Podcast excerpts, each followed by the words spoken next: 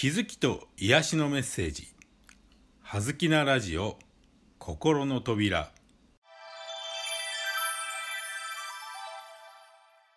皆さんこんにちは。葉月光栄です。はずきなラジオ心の扉。今日のテーマは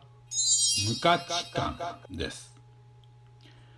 はいそれではここから無価値観についての解説をしていきたいと思います。無価値観というのは、まあ、罪悪感と密接に結びついています。無価値観以外は自己否定や自己嫌悪というものが、まあ、無価値観とこう密接に結びついた感情としてあるのですがこれはやはり小さい頃幼い頃ですね親から受けたトラウマが原因のことが多いと言われています、まあ、自分が大人になればあるいは親になれば十分わかることですが親は別に神でもありませんし聖人君主でもありません。単なる一人の弱い人間です。当然自分のイライラや自分がうまくいかないことを子供に当たってしまうということも往々にしてあるのは自分が大人になれば十分わかることでしょう。しかし子供の側からするとやはり親が間違っているとか親が悪いとかは思えないのでどうしても自分を責めるというパターンが子どもの心に深く傷として残ってしまうということは大いにあり得ることかもしれません。しかしあなたはもう大人なのですからその罪悪感あるいは無価値観をずっと握りしめている必要がないということにもうそろそろ気づいてもいいのかもしれません。無価値観が強い人ほどいい人を演じる傾向があります。自分の無価値観を気づかれないよう誰かにバレないよう一生懸命逆に働いてしまうという傾向があるんですね。しかしその無価値観を何とか埋め合わせようとして働くことによって自分の存在価値を認めるというか高めることはなかなか難しいことかもしれません。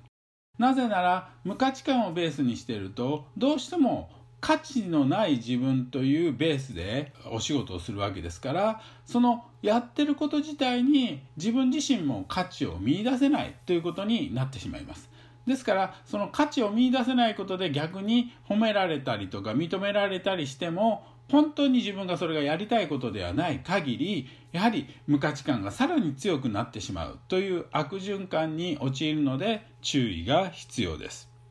本当の自分ではない部分を演じようとするからさらに無価値観が強くなることになるのです。なかなかやはりその無価値観の強い人というのはそのままでいい自分のままでいいこのありのままの自分を見せるさらけ出すそれを認めてもらうということができないのでどうしてもこう無価値観の仮面をかぶったまま何かをしようとするのでさらに無価値観が強くなるという悪循環に陥るパターンになるのでそれをぜひ注意していただければと思います。否定されたくない自分の価値に気づいてほしいというその思いとは裏腹にその無価値観を持ったまま働いてしまうとさらに無価値観を感じることになるという悪循環です。つまり自分が何かを提供しないと自分には価値がないそのままの自分ではいいと思えないのでずっと何かをやり続けてしまうというその悪循環につながってしまうということをぜひ覚えておいてください。自分には価値がないという観念がお前には価値がないという現象を引き寄せることになるので要注意。この仕組みに気づくことが非常に大切なことです。無価値観の強い人はぜひこのワードを呪文のように唱えていただくといいんではないかなというふうに思います。私は私のことが大好きです。私はあるがままの私を受け入れます。よろしいですか？あ自分は無価値観があるなと自分の価値を自分で認められないなと思う方はぜひ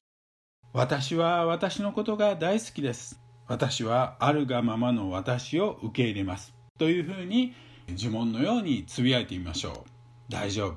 あなたにはあなたにしかない価値が必ずあります。